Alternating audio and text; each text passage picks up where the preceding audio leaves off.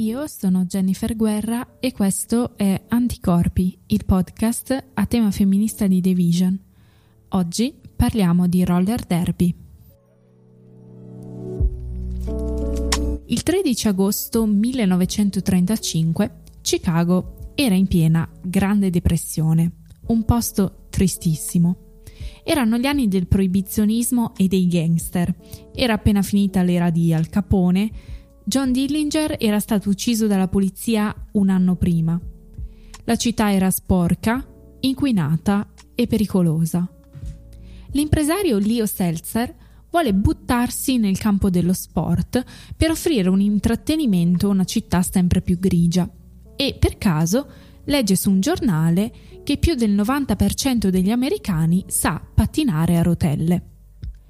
Quel giorno al Chicago Coliseum Seltzer organizza la prima partita di roller derby, il Transcontinental Derby.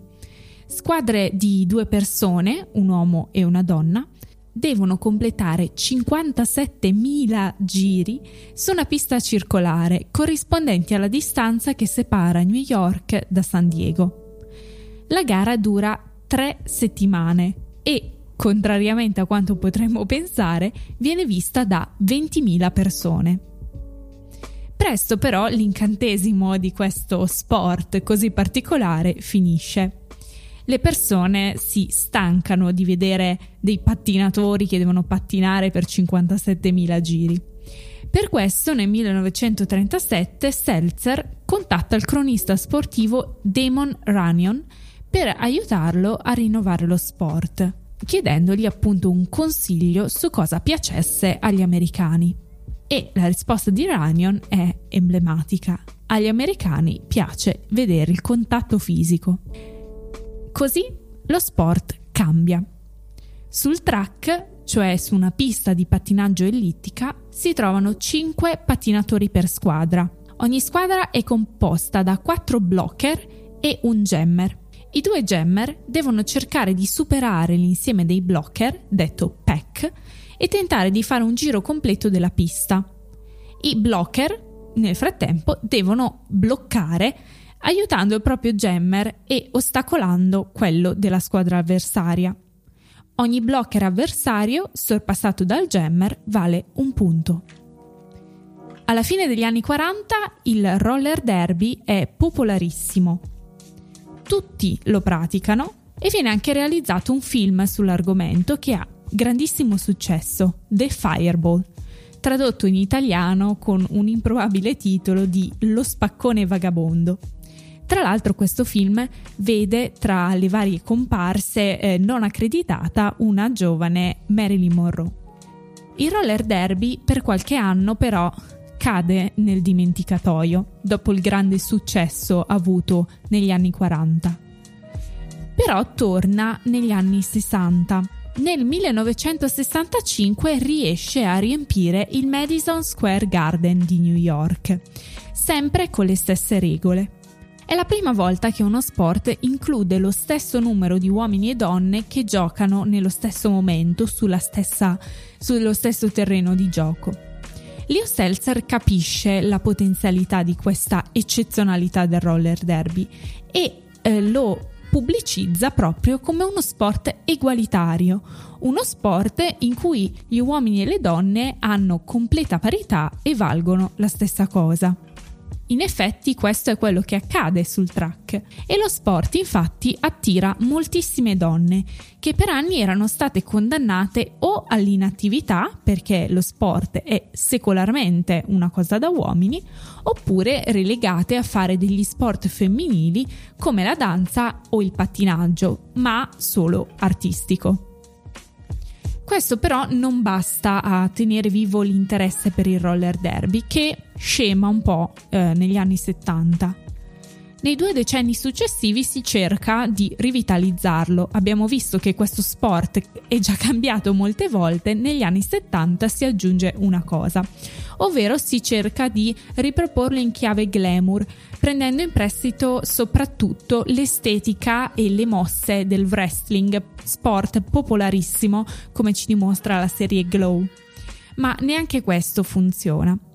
Tuttavia questo periodo segna un momento importante per l'evoluzione del roller derby perché le giocatrici iniziano a indossare dei costumi esagerati e molto elaborati, con lustrini, piume, calzarete, trucchi esagerati, uh, parigine.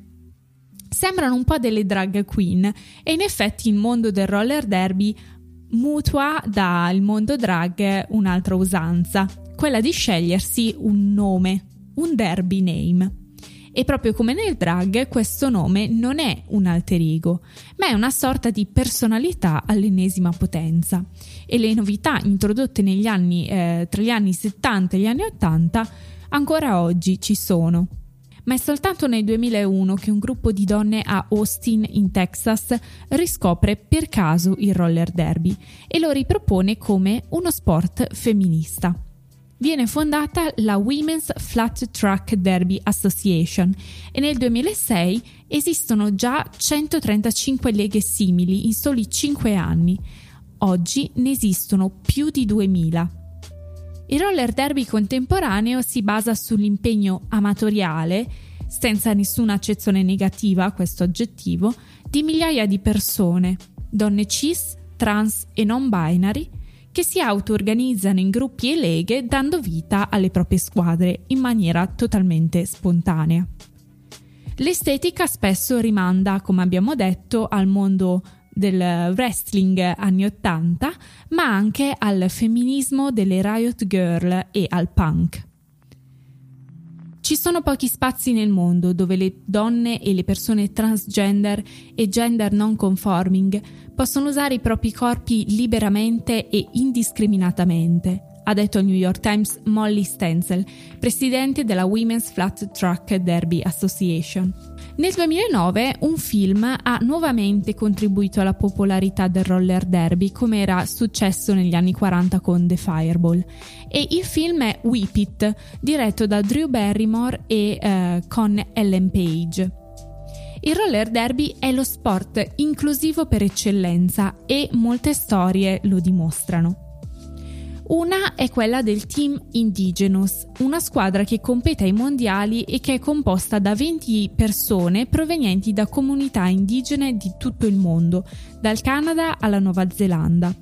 La squadra è nata da un'idea di Melissa Wagoner, un atleta di origine navajo che ha deciso di decolonizzare il roller derby.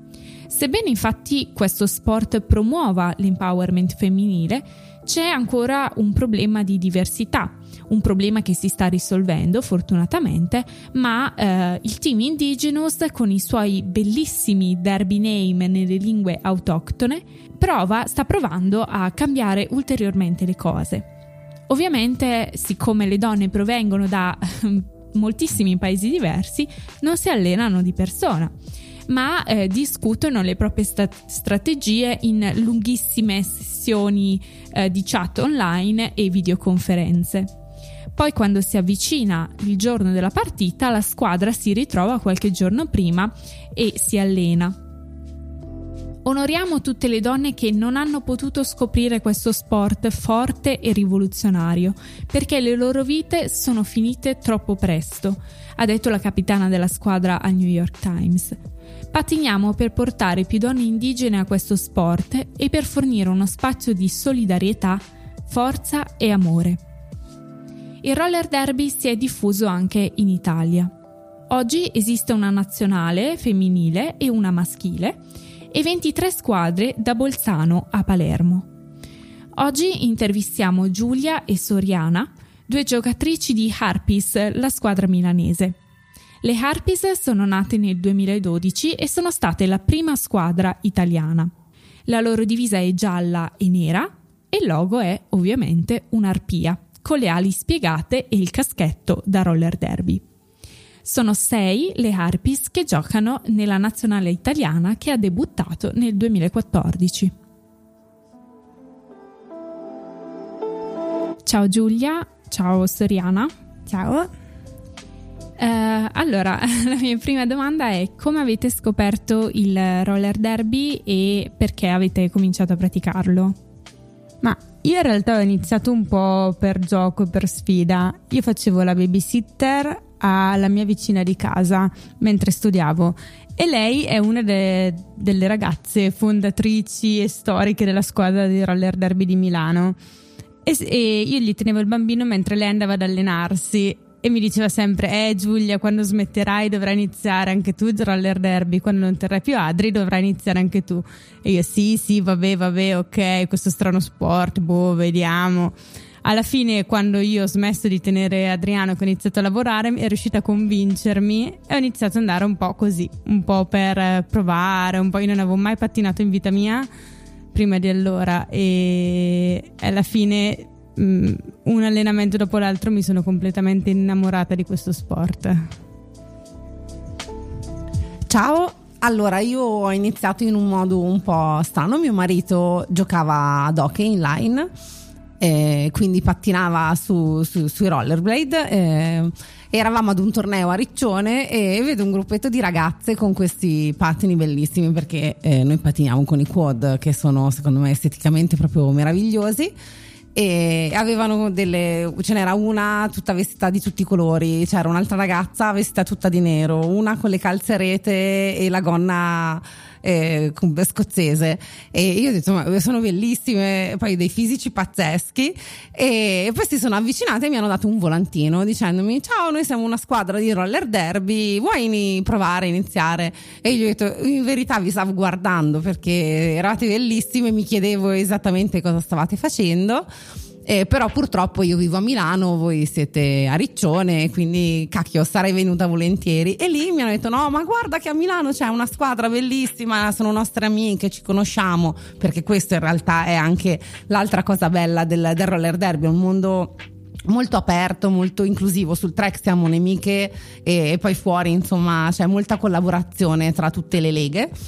E, e, allora mi hanno, cont- mi hanno, dato i contatti della, della, Lega di Milano e sono, sono andata a vedere e, ed è stata magia subito al, al, primo appuntamento. E cosa rappresenta per voi il roller derby a livello di emancipazione femminile? Perché eh, come si è visto nel corso di questa puntata ha una lunga tradizione in questo senso e volevo sapere proprio da chi lo pratica che cosa vuol dire per voi fare roller derby.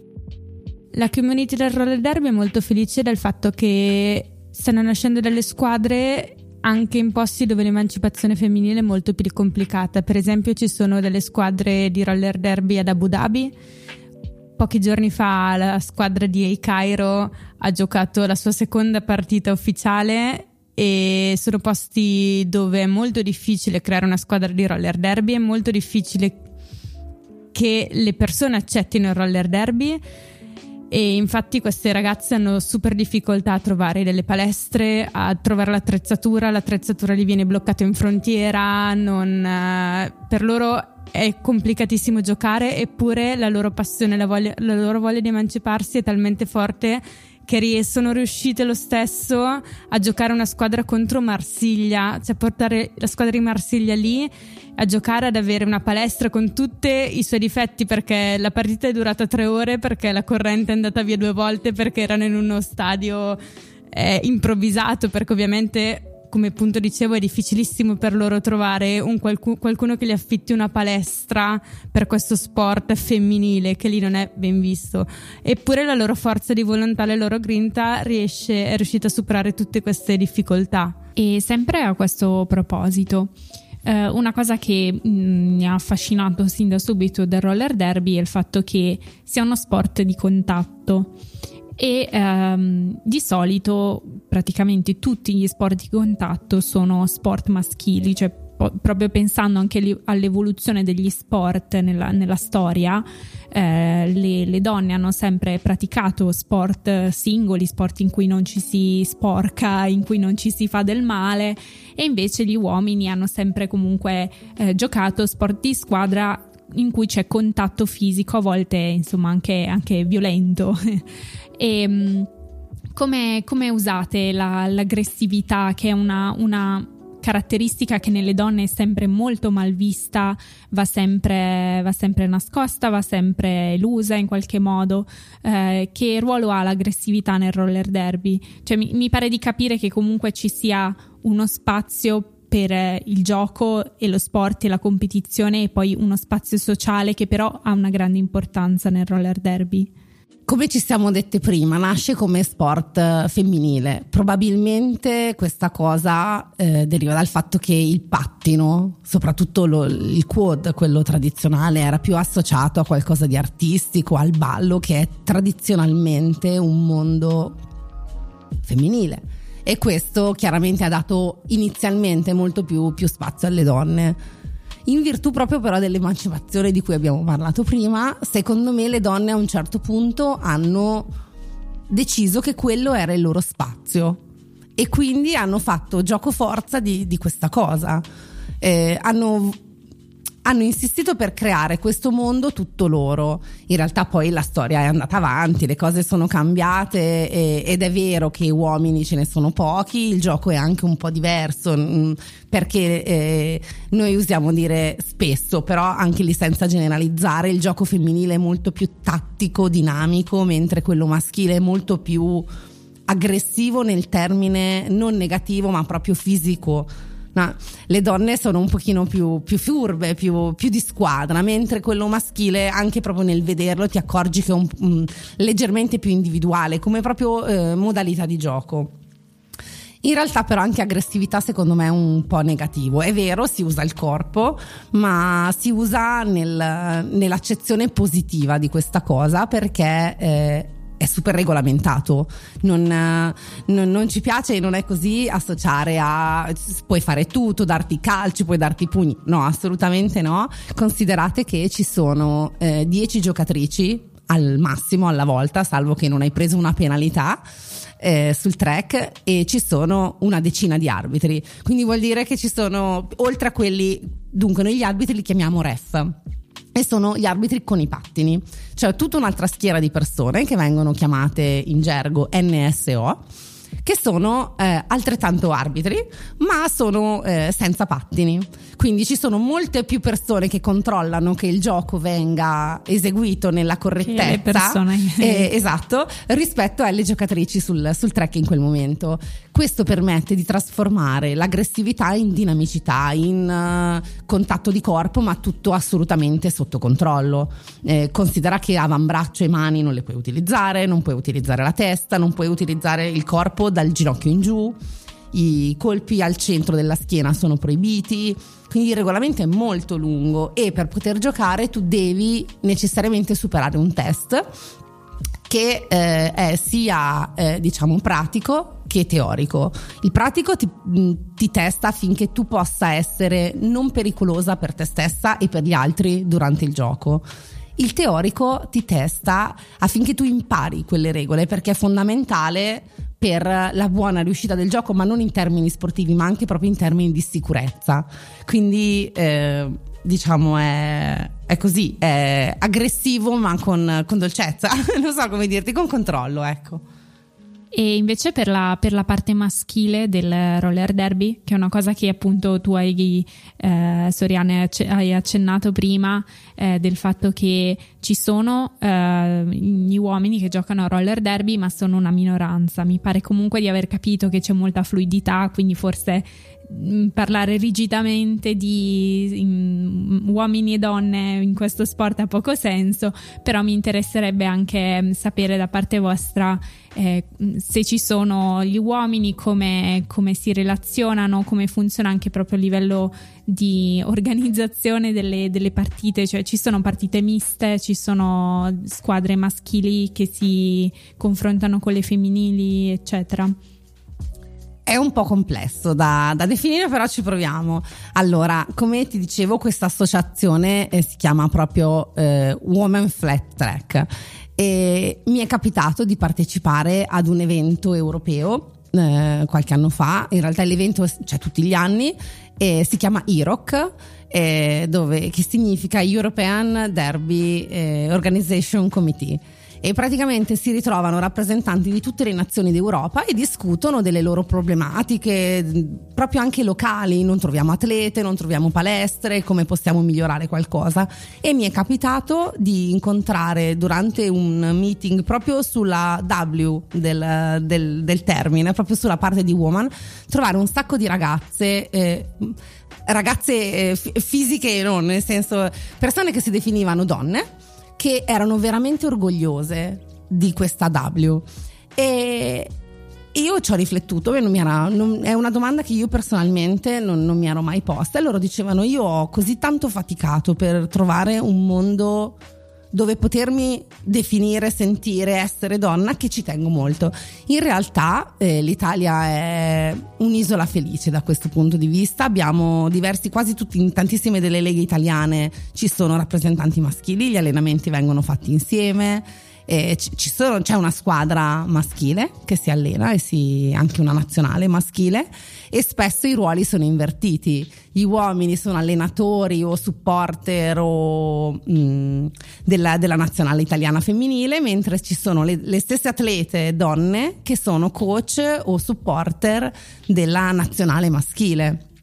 Le, le, partite miste ci sono, sono dichiarate perché magari non tutti se la sentono, ci sono sia ragazzi che magari temono di far male fisicamente alle, alle donne o anche ragazze che non si sentono di affrontare fisicamente degli uomini. Però sono, anzi in realtà io le trovo le più divertenti perché è tutto molto più, più libero no? quando non hai il perché sono mh, amichevoli, noi li chiamiamo scrimmage ma hanno diciamo il senso del, dell'amichevole ed è super divertente perché non hai il, um, il problema del risultato. È una partita di divertimento dove vincere, perdere, non hai l'ansia della mia lega perde o non perde e quindi diventa molto liberatorio anche se vuoi.